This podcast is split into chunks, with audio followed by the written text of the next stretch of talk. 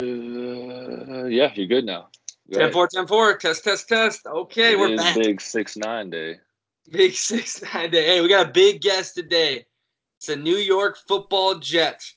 Uh, Blake Cashman just got drafted um, in the fifth round. Um, he's, he's down in the Big Apple, and he's got a story to tell, and we're really excited to to bring him on. He's a guy that went from no offers in high school. He walked on to his hometown uh, college, the Minnesota Gophers. Um, didn't play right away.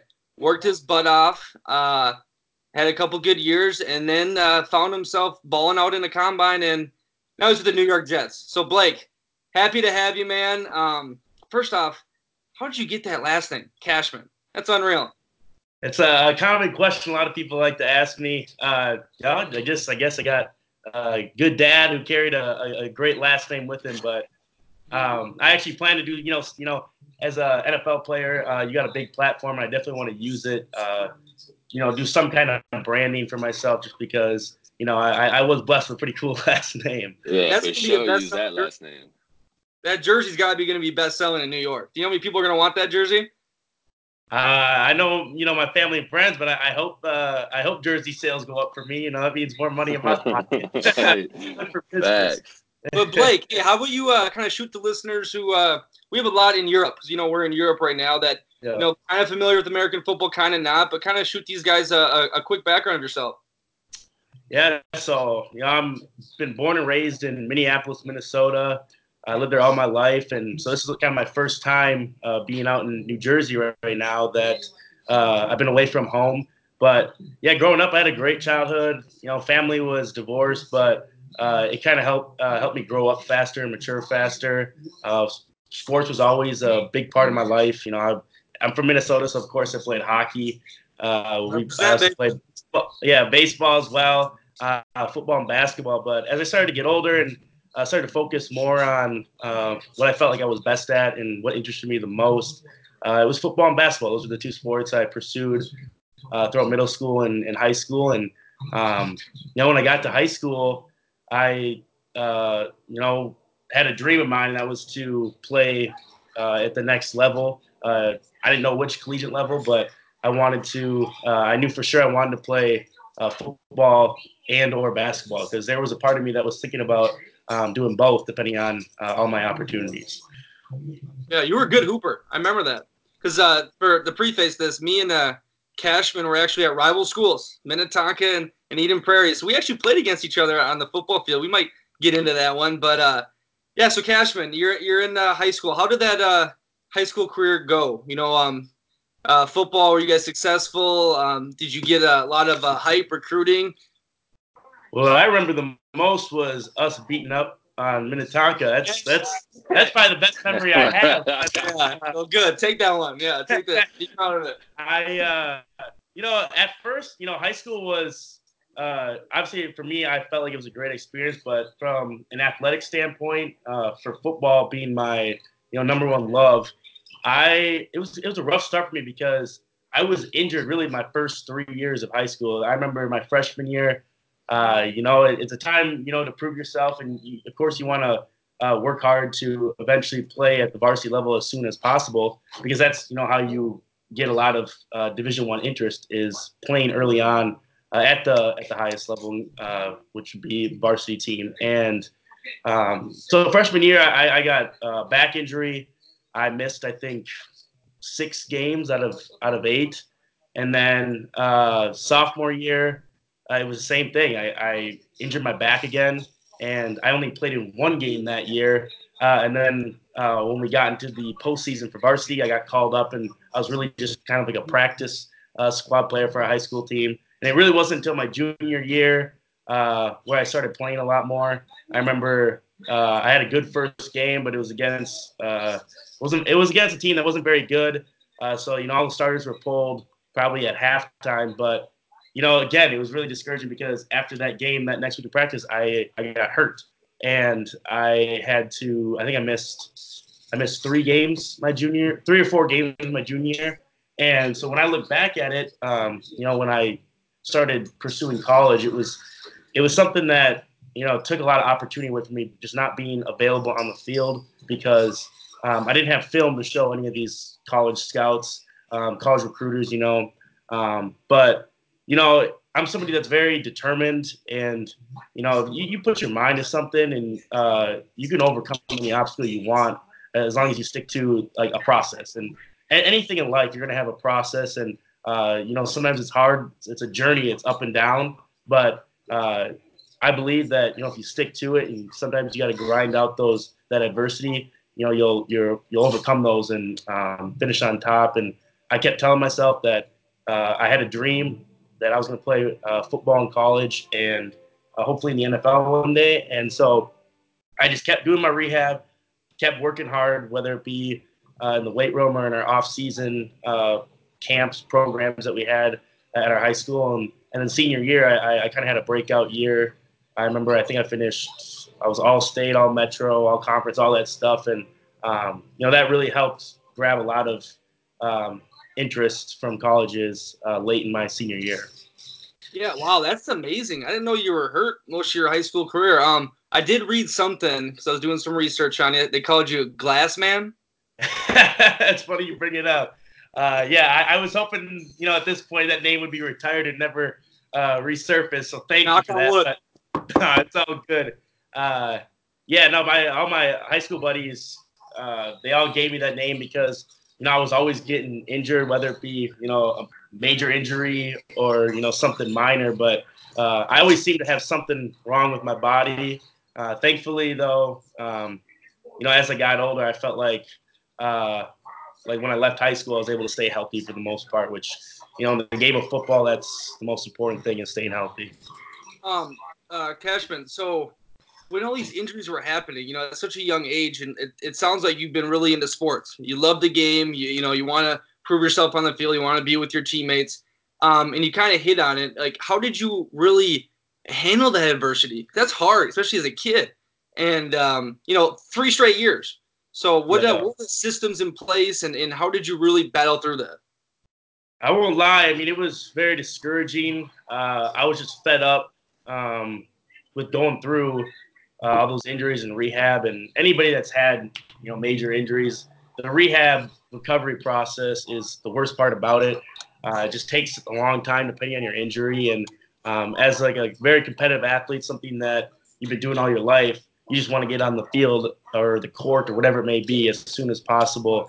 Um, but for me, you know, I feel like I'm somebody that you know I keep a really good uh, support system around me. So you know, it's it's most challenging part is just the mental part of an injury and if you're going to come back as strong um, are you going to be fully recovered? Is it going to be something permanent with you? Uh, but you know i had a lot of people to, to lean on and talk to about it. Um, but i won't lie i i remember my senior year i was thinking like you know i've banged up my body already so much like there's no no way i'm going to last in any college level uh, because guys you know you're going from high school to college and that's really when you're playing with grown men because I, there's a big difference between an 18 year old kid walking into you know a football team in college and you're playing against guys that are fourth or fifth year seniors that are 22 23 years old and your body changes so much. So i was i was thinking there's no way i'm gonna be able to make it to college uh, and i almost thought about not playing football in college. I was i mean i was i was so close to you know hanging up the cleats and just going to a school you know somewhere far away uh, from minnesota like uh, University of Arizona or uh, somewhere in Florida and just you know having a completely different experience. So then, what made you what made you continue then? I well, it was one of those things that as uh, the time got closer to make a decision on uh, what I want to do for college, you know, I, I just kind of reflected on like who I was and what I've been doing all my life, and I remember I remember sitting in my bed uh, it was like 11 o'clock at night. It was a school night, and I was thinking about like all the best memories I've had growing up, and it all really involved, you know, being with someone that was a teammate or you know, overcoming an obstacle to win a game. Uh, one thing I thought about was uh, in middle school when I was playing travel basketball, we were down 12 points to a team. It was for the championship game in a tournament, and we came back and ended up winning by by two uh, points, and, and, there was only like I said like uh, two minutes left in the game. So like I thought about things like that. That you know what makes sports uh, and competition so special. And you know, I always I kind of identify myself as an athlete, and that's something I wasn't willing to give up. Yeah, right, right. And you so so you said you you went through the whole struggle of like uh the recruitment process. What like what was it like senior year? Because it's different for me because I come from Florida where we have spring ball. Yeah. You know, so for for a lot of us, we're already getting recruited out of our sophomore junior year, and like going in my senior year, I already had it planned out to where I was going. I'd already committed, so I'd had no issues my senior year, just balling out and having fun. What was that? What was that process like for you? I definitely didn't have uh, that kind of experience. Um, you know, Minnesota though, they're just. I mean, Nick, you probably uh, you know add to this, but you know, there's no love. There's no yeah, love. No love.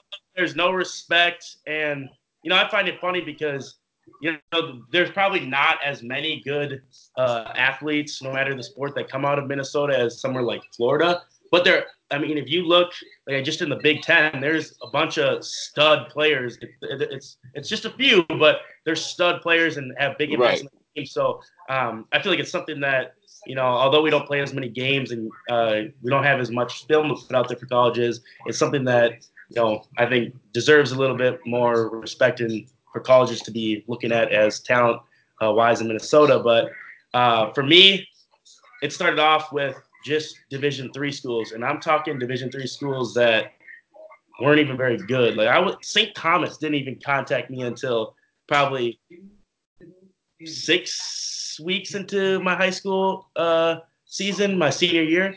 Uh, so it was uh, it was a lot of you know I'm not gonna knock them, but they're good colleges, uh, maybe academic, but they did not have good football programs. And I was like, screw this! Like I'm not I'm not gonna go play at these schools. Like I'm gonna go to a big university. I, I got a big personality, and I'm gonna have a, a great experience as a student. Um, but then as we got into playoffs and I started playing more and more uh, and playing at a high level, I started grabbing some uh, Division two interest. Um, from like Mankato, UMD. Took visits there, and I really liked uh, Mankato. I was, um, you know, almost sold on going there, and then it wasn't until January where I had to make, I had to make my decision. I, I mean, I don't know how it necessarily is now, but when I was in high school, it was like first week of February, you had to make your decision where you're going to school, yeah. uh, like football or basketball, whatever it may be. And it was January when uh, Division One team started finally starting to reach out to me. And you know what it took? It took me emailing these schools like a little something about me, uh, my Hudl tape, telling them I'm really interested in playing. Like they didn't even contact me. I had to reach out to them. So if it wasn't for me reaching out to them, I wouldn't. I would have not been wearing a, uh, you know, a jersey that was representing the University of Minnesota. But um, yeah, so I finally grabbed some Division One interest, uh, took some visits, and you know, I looked at my opportunity, and it wasn't about two days until National Sign Day where I was like, I got to go big or go home.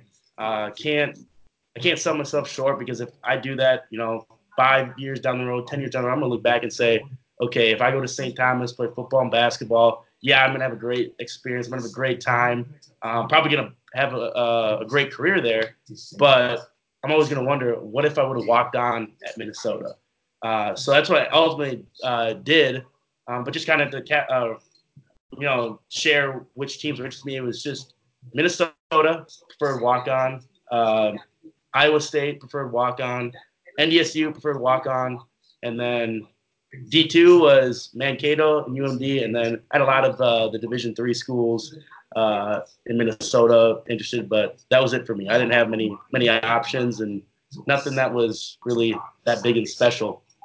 That's it's a story, man. That that's probably lit a lit a fire for sure, which we're gonna get into. But uh, quick thing that before we wrap up this high school thing, I mean, first of all, you were like a, a, a DB. You know, what I mean, you played a uh, linebacker in college, right? I mean, correct? It's, yeah, yeah, you got it right. Yeah, like you were 150 pounds. I remember you were you weren't that big of a dude. I wasn't. I was not at all. Uh, yeah, what were you gonna say? Yeah, and I was um, did Mike Grant, because obviously Eden Prairie, people don't know, they're the big thing of Minnesota. They win a ton of championships and they're they're led by an amazing head coach. And when I was at Minnetonka, you know, it's the rivalry, so you hate on Mike Grant. But then I had him at the All Star game as a coach. I'll tell you what, that man's the real deal. And yeah. if you know his father's Bud Grant, a, a Vikings legend. But did uh, was that a big reason why you even got the preferred walk-on in Minnesota? Did Mike Grant fight for you? I mean, what was it like playing for him? Uh, well, you know, first of all, playing for him was great. I mean, talk about a guy that knows the game of football so well. He's like a football guru. So, um, you know, starting freshman year, when you start working with him uh, more closely, he's just able to teach you a lot about the game. And um, you know, what stands out to me most about uh, Mike is uh, just uh, the lessons in life that he teaches you and uh, shares with his his football players. He I feel like the program he's built, Eden Prairie, really makes you a better man, and it it it helps you with more things off the field than on the uh, on the field, whether it be um, just you know home life, relationships, um, you know your academic standing. I mean that's that's what sticks out to me the most about uh, the Eden Prairie football program that he built. Um, but yeah, he, he was able to help me because I don't know if familiar with the name J.D. Spielman. Uh, he's the son of Rick Spielman, the GM for the Vikings. He's a stud slot receiver at Nebraska right now. He'll probably be first team All Big Ten next year. He'll have a shot at the NFL. Uh, so I played with him at Eden Prairie. He was a year younger than me, but he was actually being recruited uh, by the Gophers when he was a junior. I was a senior at the time, and the Gophers had uh, asked about some uh, players on the team if they would be interested in like walk on uh, because you know we did have a good team and we had some good athletes, and Minnesota needed to uh, add more guys to their freshman class um, for walk-ons. And so he came up to me in the hallway one day and asked me, "Hey, the Gophers were in. Like, would you want me to give them a call and ask like if they would you know meet with you and show some interest?" And I immediately I was like sold. And I said yes. Like I want to I want to meet with them, and, um, and from then on it, it was it was history. Shout out Mike Grant. That guy's the real deal. Yeah. Um, but it's okay. So we're talking about do I do the walk on or do I go D3? And you said, you know what? I'm going big or I'm going home. And, you know, a lot of people make that decision and it doesn't end up how it ended up for you. So that was a big uh, risk.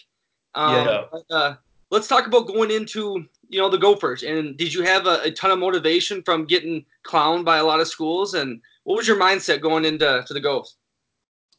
Uh, well, I was I was a hungry dog. I I, I remember I you know trained really hard uh, before I reported in June uh, with the team, and uh, you know when I walked in, I felt just as strong, athletic, fast, you know, than you know these guys that were four star recruits that we had, and um, so it kind of pissed me off. I'm like, you know, why why didn't I get an offer? Like I'm looking around at these guys, and I'm like I'm and I'm looking at myself in the mirror. I'm like, I'm just as good, if not better, than all these guys. So it kind of just like almost like made me a little bit mad. Uh, and that anger just kind of motivated me to, you know, bust my butt in anything that we, we were doing. And I remember, uh, you know, I immediately caught all the coaches' attention just because in every drill we did, because when you report, it's all basically uh, strength and conditioning uh, until you start training camp or fall camp, two days, whatever you want to call it. And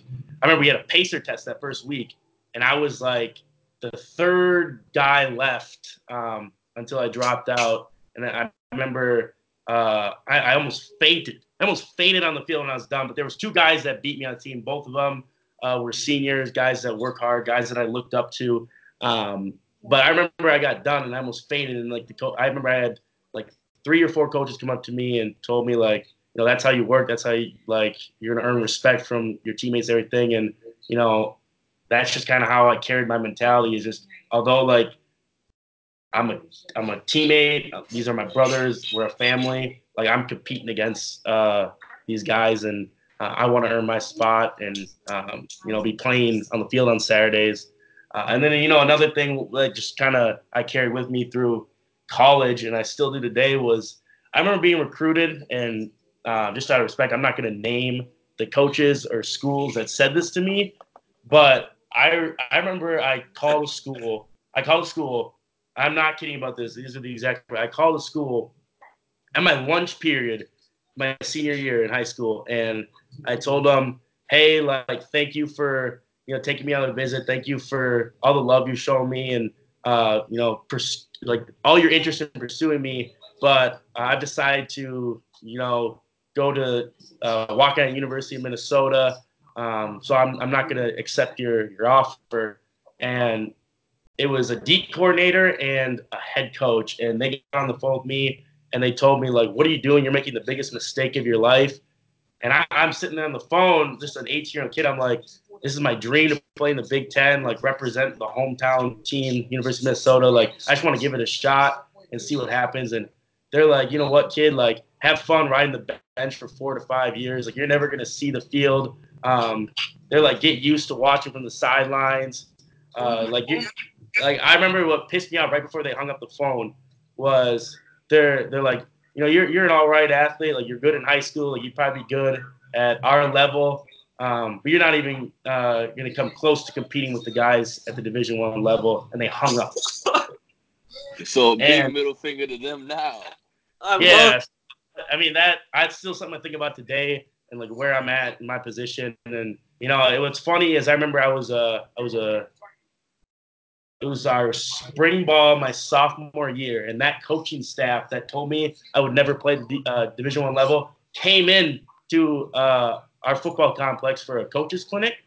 It was like smaller schools learning from uh, Minnesota, and I was sitting in meeting rooms with these coaches that told me like I wasn't anything special.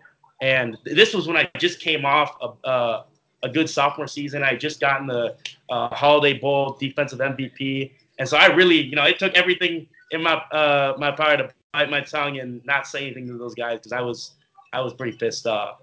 You're a better man than me, but it is, it is amazing how uh, cutthroat that college football is and what they do to kids. They're grown men. Like, and at least you you call them during school. Like, coach, I want to be respectful and tell you, you know, this is what I'm doing. This is my dream. And for them to do that, and it was obviously a Minnesota school. That's the, the schools you listed off. That's wrong, and yeah. it's it's really sad the what's happening in college sports, how they're treating kids, and but that's awesome, man. That's the kind of stuff I was so excited for you to speak on because it's inspiring. I mean, yeah. it gets the people going. But um, so hey, so you're a walk on. You know, how did uh, these uh, coaches? How do they treat you? Because sometimes they treat them walk ons like, yo, we just want them to quit, get them, get the hell off the field. Like I mean, they really test you. I would say as a walk on, at least from uh, at the University of Minnesota, um, you don't get treated poorly or treated with disrespect or anything like that. If anything, you get treated, I'd say, similar to the scholarship players. The only really big difference is uh, you're not going to get your opportunity first. So uh, when you know you get into fall camp, training camp, uh, and you start doing scrimmages, like you get the ones versus ones going, twos versus twos, threes versus threes, and then they'll throw in, we call it the young guns. It was all the freshmen. Uh, and I remember for like the first week of camp, I didn't get a rep. I was a safety at the time. We had a four star uh, recruit safety um, that was getting a lot of snaps. We had a, a guy from Illinois getting all the snaps. So I never even really touched the field in the scrimmage. I was doing Indian special teams, and that was it and it kind of pissed me off because it's like, okay, I'm here too. Like, let me get an opportunity to show you what I could do. And uh, so that's the thing that really stuck out to me the most. And really, the only difference I'd say you're not gonna get your opportunity first, and then you probably have less room for error. A scholarship kid can um, mess up uh, more on the field, or he can um, even have like bad grades, and they're still gonna give another opportunity. I've seen walk-ons get released because of bad grades. Um, and they they're guys that work really hard in the room, in the film room, on the field, but because they have bad grades, they got let go. Um, now, Blake, you talked about having uh, that big personality. I mean, you had a successful high school career. You know, uh, big fish. You know, how does that feel when you get you know so humble? They're not getting no reps, and and how do you deal with uh, your ego? I mean, how do you put the ego to the side and just say, you know what, I'm going to work? You know, I I really appreciate it. Honestly, it's just something that you know when you look back on it, and you know as you, I continue to go through life and pursuing football and reflect on it, is it just adds a chip on your shoulder. And you know, and I've had a lot of people, you know, tell me I'm not worth a damn. I can't play at this level. Um, I'm not big enough, strong enough. You know, all those things that you can read online about me, and it just keeps adding a chip on my shoulder. And um, this adds fuel to the fire for your motivation. Um, so I love it. You know, I remember going in the combine and reading things um, about what I was expected to be rated at and scored at, and what my times and numbers going to be, and all these analysts that are, you know, supposed to know everything about football and uh, players. They, I mean, they told me like I was going to run a four seven like seven that I would like jump a 32 inch, all these things. And like, I was laughing reading these articles because I'm like, they have no idea like the work I put in and um, what I am capable of doing. And so it's just one of those things that it's just, it's fun to prove uh, people wrong. And, um, you know, it, it, it just continues to inspire me. Yeah, critics, baby. We talk a lot about the critics and the haters, and yeah. But uh, so Blake, um, everything wasn't sunshine and, and, rainbows with the Gophers, was it? Was there times where you thought like, damn, maybe I should have went to St. Thomas. Um, maybe this isn't for me. And uh, how did you handle that? Yeah, uh, you know, to just kind of go back through my college career. I remember freshman year, uh, just the adjustment was super hard, just very intense, and I never thought about uh, quitting my freshman year uh, but I did question like like am I ever gonna play? And I I remember telling myself I was on the phone with my mom and dad too, and I said like, hey, I'm gonna give this two three years, and if I'm not playing as much as I want, like I'm I'm I'm, I'm gonna hang up the cleats. Like I'm not gonna put in all this work, all this time and effort if if I'm only gonna be playing on two special teams or if you know I'm only gonna get a couple snaps a game. Like it's not worth it to me as much as I love the game because there's just too much sacrifice that goes into it with no reward. Um, but freshman year, like I was able to work hard. Uh, I played on uh, special teams, and you know that was a good way for me to kind of get my toes wet and get a feel for how fast uh, and you know physical the Big Ten uh, is. You know, playing at a different level um, like that, and uh, you know I, I, did pretty well. I had some uh, freshman mistakes and uh, definitely had to uh, mature and grow up fast um, just to adjust, you know. But then sophomore year, uh, that was a at first it was kind of a discouraging year. I, I just got moved to linebacker, and um, we had just put in a new defense that we learned from uh, the D coordinator at Wisconsin, uh, and he uh, he came in, taught our coaches uh, this defense before he went took a job at LSU, and it was really it was a sweet defense, perfect for me. But I for some reason couldn't figure it out up here in my head, and and if you can't if you don't know what your assignment or job is on the field, I don't care how good you are, how talented you're just not going to see the field.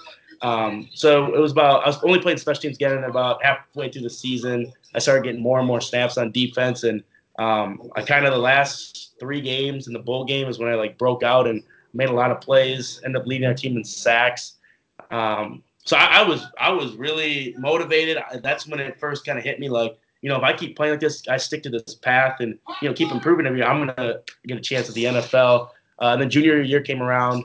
Um, I had in that year from my off season uh, in my sophomore year to the end of my junior uh, fall season, I had three shoulder surgeries. Uh, we had a new coaching staff and uh, I was playing on all special teams, and I wasn't on as many packages. I was playing less my junior than I did my sophomore year, and I remember thinking like, what is going on? Like, am I getting worse? Like, these coaches not like me? Like, I, it was it was a very hard year for me just because I had a lot of things I was dealing with, you know, in the training room, trying to recover from my shoulders.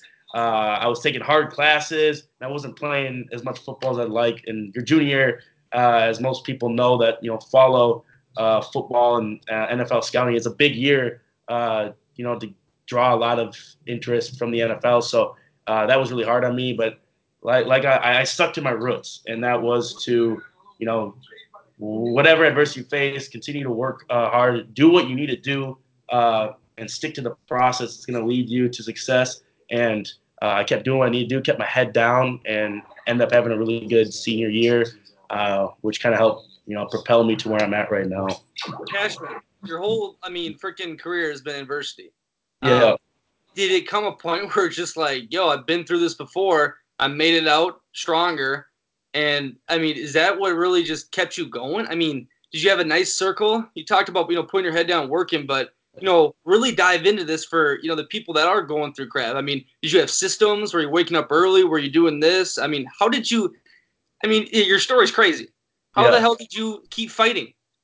Uh, for, for me, you really got to just like I've talked about earlier, like reflect on who you are, wh- who you want to be, and where you want to go. And, you know, I came into this thing with uh, one goal, and that was to play at University of Minnesota and uh, you know, hopefully have that opportunity to play in the NFL. And, you know, from day one, all I said is I want that opportunity. So, you know, how I looked at it was you have your goal and, you know, the, there's this process of things that you need to do to reach that goal. And along the way, uh, you need to learn and accept to love the adversity and obstacles and the ups and downs that come along that process because – um, you know, we talk about at Minnesota, the line of success isn't just straight up. It's it's up, down, up, down, and it's a slow, steady uh, rise to the top. And um, that's something I carried with me like my entire time at school. And for me, the best way I think to uh, get to where I wanted to be to reach my goal was to to have a process and have a, a daily routine uh, and a schedule that I can stick to um, to ha- you know help keep me focused and then you know every day remind yourself of uh, what your motivation is. Um, that's something that even now in the NFL, uh, you know, speakers come and talk to teams. Players will tell you uh, other players that um, is you got to find your motivation and keep reminding yourself what that motivation is. And um, as long as you continue to stay motivated, you're going to be determined and put in the work necessary to uh, be at the top.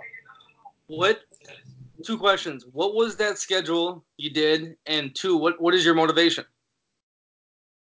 My motivation uh, really is well, my motivation was to get the platform of uh, what the NFL has to offer, um, so I could you know do things that I'm passionate about uh, and that I love. And uh, I actually own a nonprofit. Uh, it's called Athletes Answer to Hunger, started my, my senior high school. It's you know it's nothing major, but I had done some some food packs um, in high school and then even in college too with Gopher Athletics. But um, you know my motivation is you know I want to I want to expand and grow that nonprofit, uh, and I want you know my thing is I'm a big people player. I'm a genuine guy. I want to you know spread love. I want to help other people. Um, you know, there's so many people just within the U.S. that struggle with food insecurity. Uh, Minneapolis, where I uh, city where I claim home and where I grew up, I think in the downtown area, I think 27% of uh, people and kids go hungry on the weekends because they're getting most of their meals from public schools during the week, but they can't afford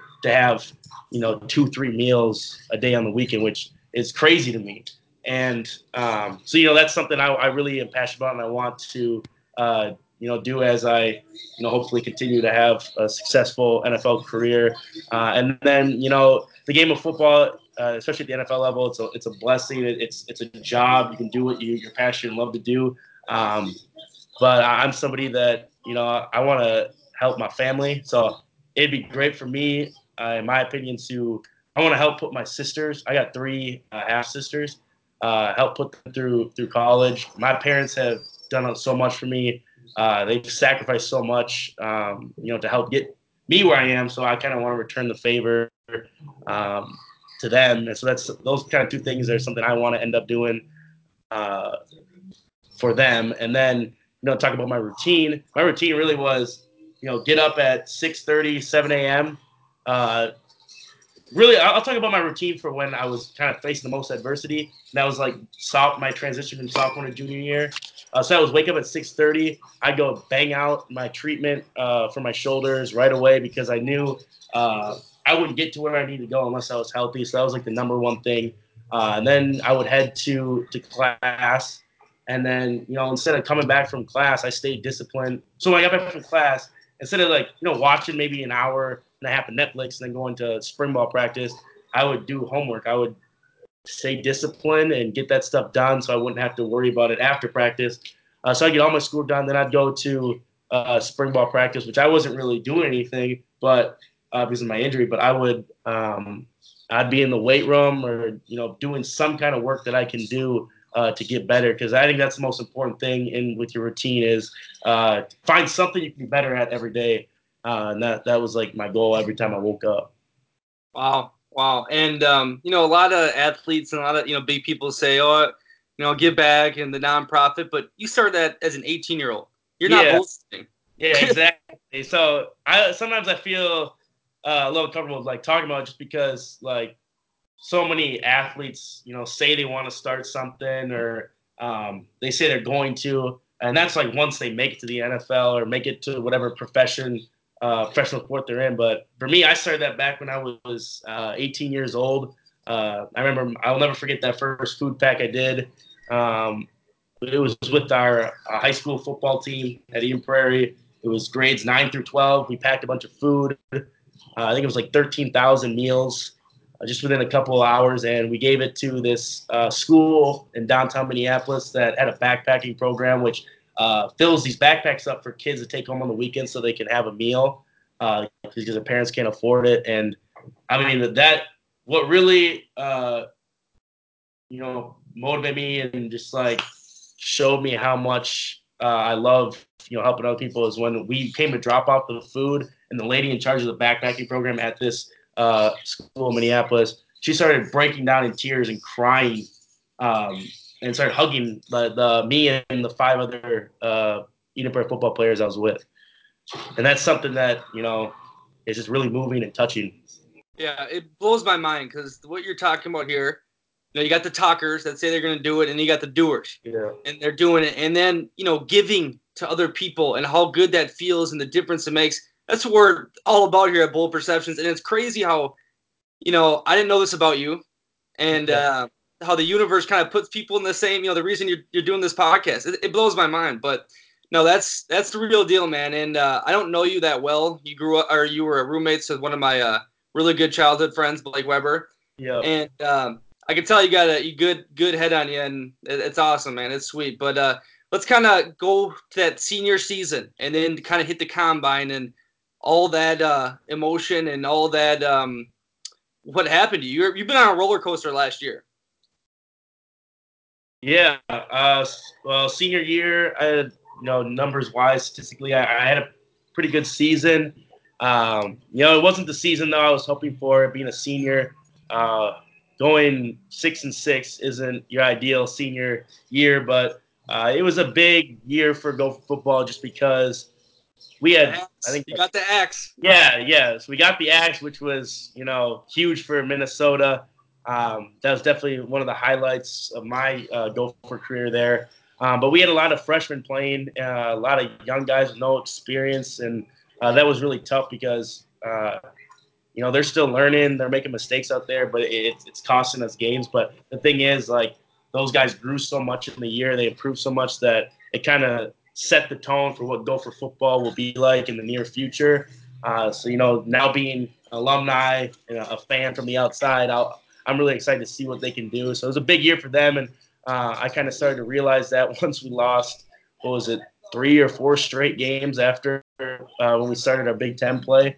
Um, but you know, my thing was like, no matter our record, like I had to go do my job and uh, you know be accountable for my teammates. And as a team captain, uh, I had to lead with the other uh, seniors uh, to lead the young guys, show them the Gopher way, and then um, you know take care of my job, and hopefully we'll get a victory at the end of the day on a Saturday. Yeah. So when that was happening, you're a team captain here. This is your Yeah. senior season when shit's hitting the fan, and you know um, the the media in Minnesota attacks over football, especially Yeah. PJ Fleck. He's so out there, and and Yeah. which I like. I love his positive energy. But how did you, um, as a captain, deal with that, and then you know help your team get through that when all the critics and all the people were coming at you guys when you're you're losing? Oh, I, I remember uh, we were in the defensive meeting room, and it was myself and a couple of my teammates, and uh, we actually Coach Fleck had canceled practice because it was the first practice of the, of the week on a Tuesday, and he had never done that before. But he was so mad because he didn't think we came up came out of practice with enough energy, and so we kind of talked as a team. And uh, one of the things that myself and the other seniors talked about was like, listen, right now, like we have lost whatever three straight uh, after starting three and zero. Like, yeah, it's not what we want, but listen, every week is a new week, and we all have uh, areas of improvement that we need to get better on. No matter if you're a starter uh, or you know somebody that's not going to play. Uh, but we talked about that like we needed everybody to you know help turn the season around and uh, get to a bowl game because that was our focus: get to a bowl game and obviously win as many games as possible. But uh, it was going to take everyone. So uh, one thing we talked about is we needed our scout teams to be more physical and you know try to you know kick the ones and the twos uh, butts a little bit just because uh, they weren't really giving us that great of a look. So uh, we talked about you know needing them to step up more and then. Uh, as leaders, keeping guys accountable because we had guys, you know, that weren't watching enough film when they had the chance. So uh, we started, you know, texting in groups, you know, just when you're done with class, meet me in the film room because it never hurts to get enough film. So it really is just talked about, you know, emphasizing points that we need to improve on in practice. Uh, how'd you guys uh, finish the season out? Uh, well, we finished our last three games. We finished out strong. Uh, although we went two and one, it was our, our senior night against our senior day against Northwestern was a tough game. But uh, you know, winning that axe, I think, kind of made everyone forget about going six and six just because it hadn't been done in uh, like 14, 15 years. Hold on a second, hey, Grandma, the charger. Guys, um, Oh, you got the charger ready? I was gonna have yeah, a look. This is raw and uncut for everyone listening. But uh, okay, so did you guys the bowl game? Talk about that. I forgot. Did you? I don't even remember. Uh, so I decided not to play in the. Uh, That's right. Uh, bowl game. Um, uh, it was there was only it was me and one other senior. We didn't we didn't play. Uh, Donnell Greene. He's with I think Jacksonville Jaguars right now. Um, but you know of course, I was watching the bowl game. You know, I'm cheering my, my Gopher brothers on, uh, my, my teammates, and uh, they ended up doing a, a, really great job against Georgia Tech. Uh, Quick Lane Bowl, Detroit. I think they won like 37 to 10 or something like that, or 15. I It was they dominated the whole game. Uh, it was really cool just because uh, there were so many young players that stepped up, uh, so many freshmen or uh, redshirt freshmen that played well, and uh, that it was kind of exciting to see that that you know that like I said earlier, that's going to kind of set the tone uh, for Gopher football uh, going into the future. Yeah, I what totally made you sit out of the bowl game? So I decided, you know, you only get one shot uh, in the NFL, and um, it's now or never. And my thing was coming off uh, a good year uh, and talking with NFL teams, and you know, something they're all interested in was you know, am I going to be healthy? Uh, am I my shoulders going to hold up? Uh, and I wanted to take you know with the combine so early and it's such a big stage. It's the biggest. Uh, what I a lot of people uh, call it, and in my opinion, it's one of the biggest uh, interviews in the world. And uh, I need to take all the time I needed to to uh, you know help me uh, put up the best numbers possible to you know, ultimately give me the best opportunity to land on a roster. Yeah, I remember reading about this. Um, people were pissed. They're like, "What the hell does he think he's doing? Do you think does he think he's going to make it to the league?" I mean, there was a lot of criticism, and then we just talked about it. You were the captain too, and then kind of leaving your team and and yeah. doing all that. I mean, you got a lot of um, flack for that, didn't you? Yeah. Oh yeah, I, I remember. It's funny because I remember, uh, was, you know, I had to turn off my Twitter notifications because people were blowing me up on my phone uh, and I remember people were like, LOL, I can't believe uh, you're going to sit out of a bowl game uh, for a draft, an NFL draft that you're not going to be drafted in.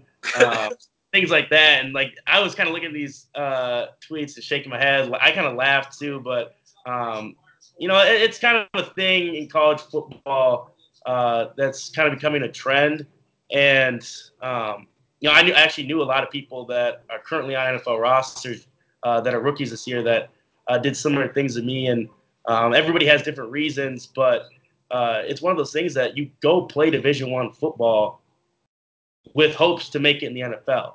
It's right. not about your goal isn't to play Division One football and then go work at Wells Fargo Bank. Like your your goal is to go Division One football and then get that opportunity in the NFL. And if if if that was my goal all along. That was uh, my vision, and you know, I, like I talked about it, I have a process and a routine, and I looked at it as you know, I get two and a half solid months of hardcore training to you know sell out, uh, bust my butt, and to you know get in the best shape of my life, uh, get in best athletic peak of my life to you know help me uh, show out in front of all these NFL scouts and coaches, and uh, I wasn't going to waste any time uh, on an opportunity of a lifetime.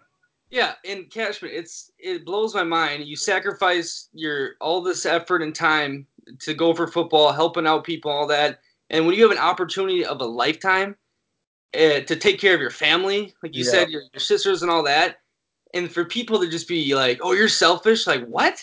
I mean, it blows my mind when these coaches are making millions of dollars. They're going to tell a, a player that's getting you know a scholarship, which is great, yeah, that you're selfish. No, that's not how it works. You, they would take a job at Florida for ten million a year yeah. in a heartbeat. Oh, so absolutely, so. and it's the same thing with coaches.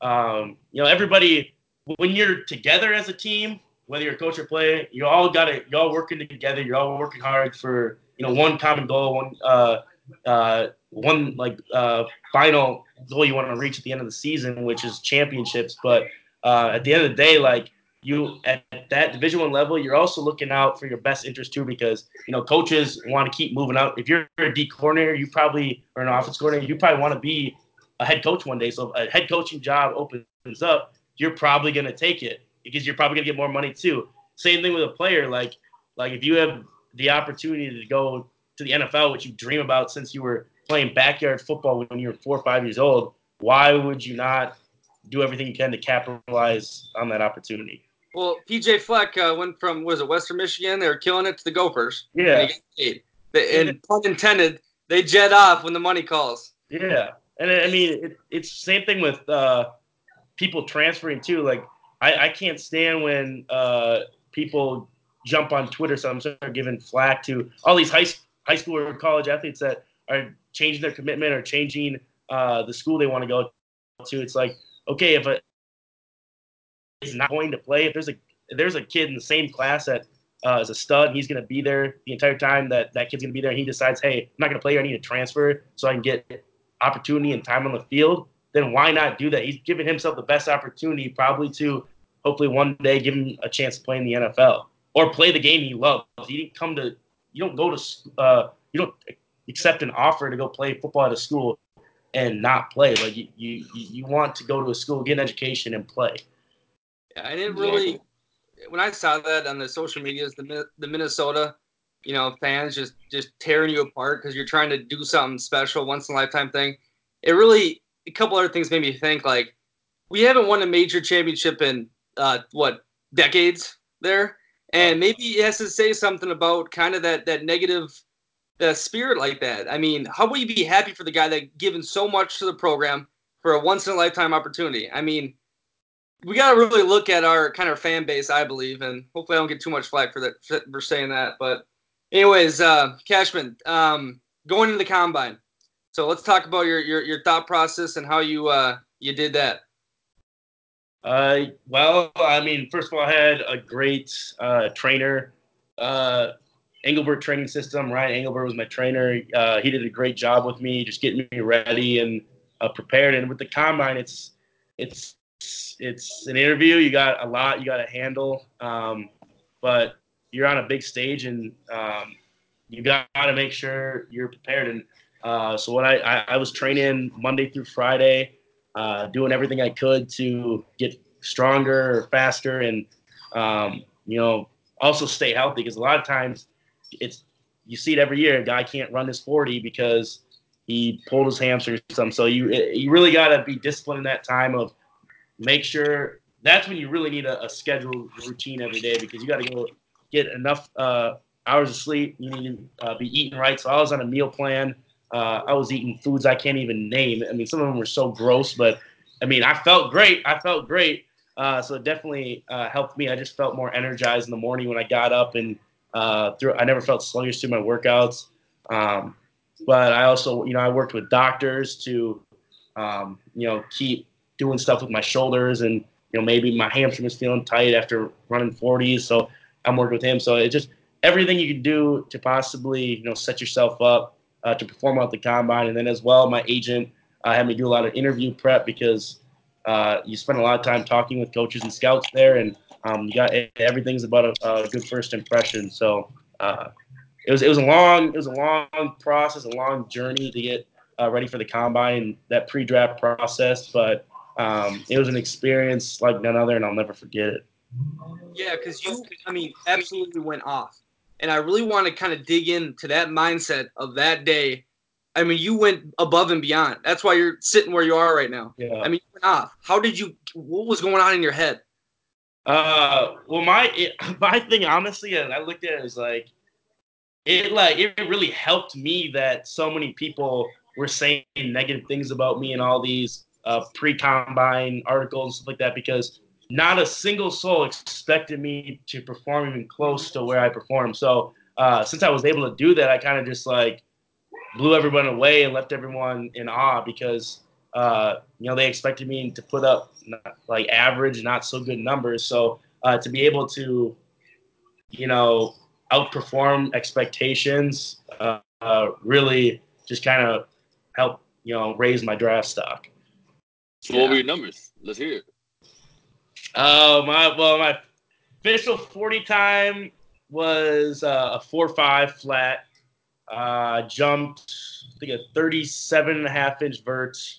My broad was a was a 10-2 or a 10-4, one of the two. Uh, pro agility was a 4-1-2, I believe. Uh, the only thing I wasn't satisfied was my cone, three cone, L drill. That was like a six nine four, or something like that. But I was happy I got under seven seconds because that's ultimately the goal. But um, right.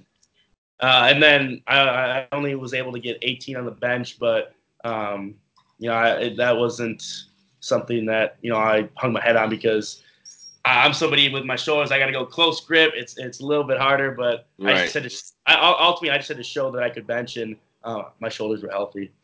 Yeah. How happy are you that uh, that you're done with those those combine things now? Like, how happy are you to get back into like real so, football? It was so relieving. I I could not wait to get home. Like, it was a long four days of the combine. Great experience.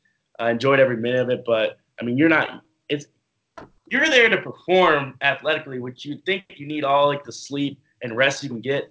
But I mean, you're only getting like six hours of sleep a night.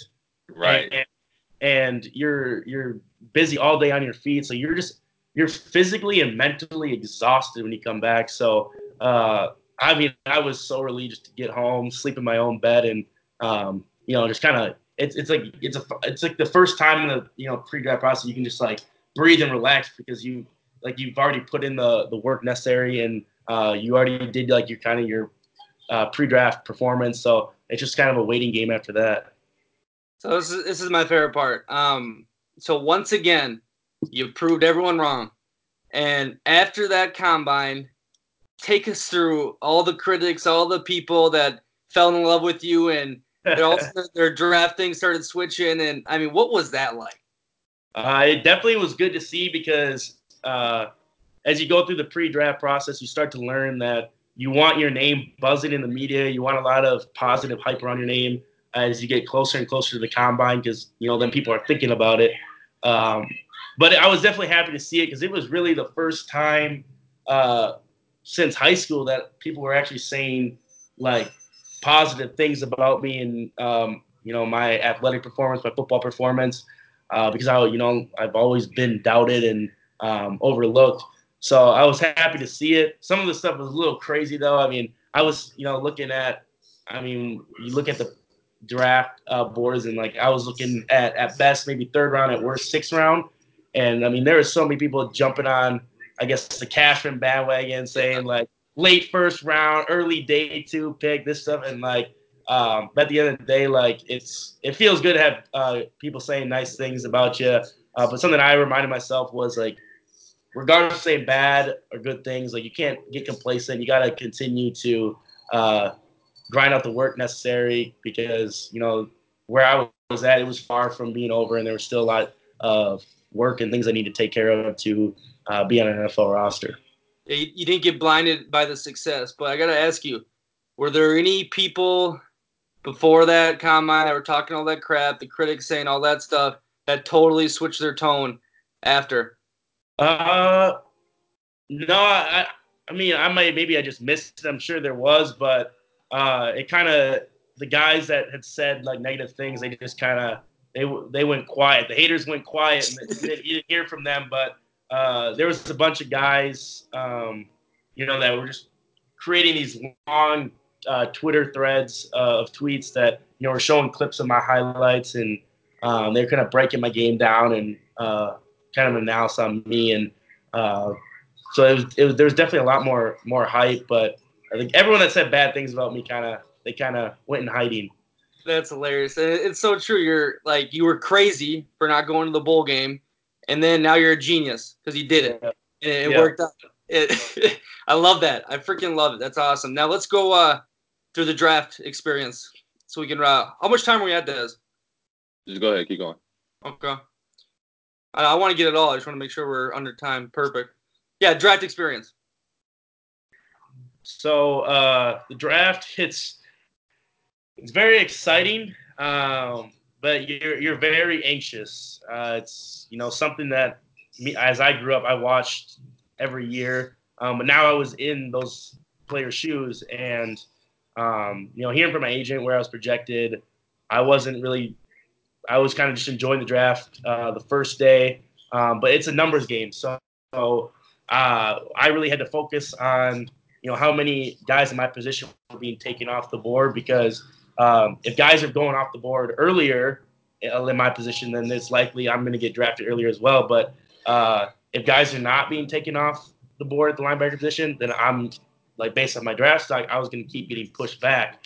And the draft is something that's very uh, unpredictable, and uh, the craziest things happen every year. You see guys that go second round, projected second round that fall sixth, and vice versa. So uh, was one of those things I tried not to get my hopes up which I did. I was like hoping for the best, which was like third or fourth round. Um, but you know, I, I, really just tried to uh, enjoy the experience because um, you only get once in your lifetime you're going to get drafted, and not many people can say that. And uh, I remember it, it, got to day three, I was getting very uh, discouraged and worried that I wasn't going to get drafted. Uh, wasn't hearing anything from teams, and it wasn't until Saturday afternoon, a day through the draft. We're in the fifth round. Start getting calls from teams. Uh, they're all talking about, hey, uh, we really like you as a player. I know we've talked a lot the past couple weeks. Um, we'd love to take you uh, after the draft as a priority free agent. And that's not what you want to be hearing early in the fifth round. Uh, not at all. So I'm around my family and everything, and they're like, who is that? They're all excited, and I was grumpy. I was mad. I didn't want to talk to anyone. Uh, and so I was sitting there and watching the draft, and I was like, you know what? I'm to give it another 30 minutes. Like, if I'm not picked by the end of the fifth round, um, you know, I'm just to go enjoy my Saturday, go do what I want to do because, like, I was just so anxious and stressed out. Um, and then uh, about 15 minutes later, I'm sitting there and my phone rang. Uh, it was Mike Maccagnan, the GM at the time of the New York Jets, and uh, he told me that they were taking me that next pick. And it just I remember I, I lost my breath. It was such a big sigh of relief just to, you know, know that I was going somewhere and uh, I was wanted, and uh, I couldn't have been more excited and ready to, you know, get to New York to start playing for the Jets, start uh, working with my new teammates. I mean, seriously though, what was it like? Did your mind just blow up? I mean, we were like, did you have flashbacks to your whole career, all the adversity, everything you've gone through? Honestly, the best way, I mean, you're over, you just come you just overwhelmed with emotion. But uh, the best way I can describe it is like, like I don't know, like if, if you can picture yourself just being so stressed out, like headache, like like even on like the verge of like tears, you're so stressed and like you don't know what to do with that that that stress, and uh, you you feel like you're being suffocated, and then as soon as that call comes, it's like you can take a big deep breath, uh, big deep breath, and um, you just you just start like you get like all these flashes of uh, memories in your in your head about like everything uh, you've done to like get to where uh, you need to be. And uh, I was just thinking about you know all the great memories I've had playing football, and you know finally being uh, arriving at this moment, which you know is something that honestly up until the end of my sophomore year in college, I never expected to to be at. That's, awesome. That's cool. So what's what's the process been like over there with the Jets? Uh, yeah. Uh, so I've been uh, here uh, the Jets for like five weeks now. Uh, we got one week left of uh, OTAs, and then we get a, a, little break before training camp. But when I first got here, uh, all the rookies, so drafted and uh, free agent guys, we had to do like an orientation process. So uh, there was a lot of administrative stuff we had to do. Uh, we had to do a lot of meetings, try to get caught up in the playbook. but then after that first weekend we are here, we started, you know, we jumped in right with all the vets and really day to day, it's you get in there um, you'll have meetings for about two and a half hours, and you'll go take the practice field for another two hours, uh, and then you'll lift um, in the afternoon, and you're out of there uh, by two, three p.m. So it's really like seven to mid afternoon. Uh, sometimes the rookies we have like a, a player development meeting with they, they, they go over like you know, right, all the financial stuff, like what not to buy and all that stuff. There to educate you a little bit about the league and uh, like all these things that are gonna be thrown at you. Um, but yeah, I mean, I I've, i feel like everything's been going well so far here. I really uh, enjoy being around the other rookies and getting to know my uh, veteran teammates. Uh, even though you know you never know who's going to be here in the next uh, two months, but uh, shit, the next week you never. Yeah, know. exactly. It's a, exactly. it's a crazy business. It is. It's wild, and it's. I'm starting to figure that out real, real fast. But uh, yeah, I mean, I like it out here, and uh, there's a lot to look forward to. But there's still a lot of work to be done because no job is safe in this league. what's uh, what's, what's it like in the limelight, being the man? You're an NFL player right now.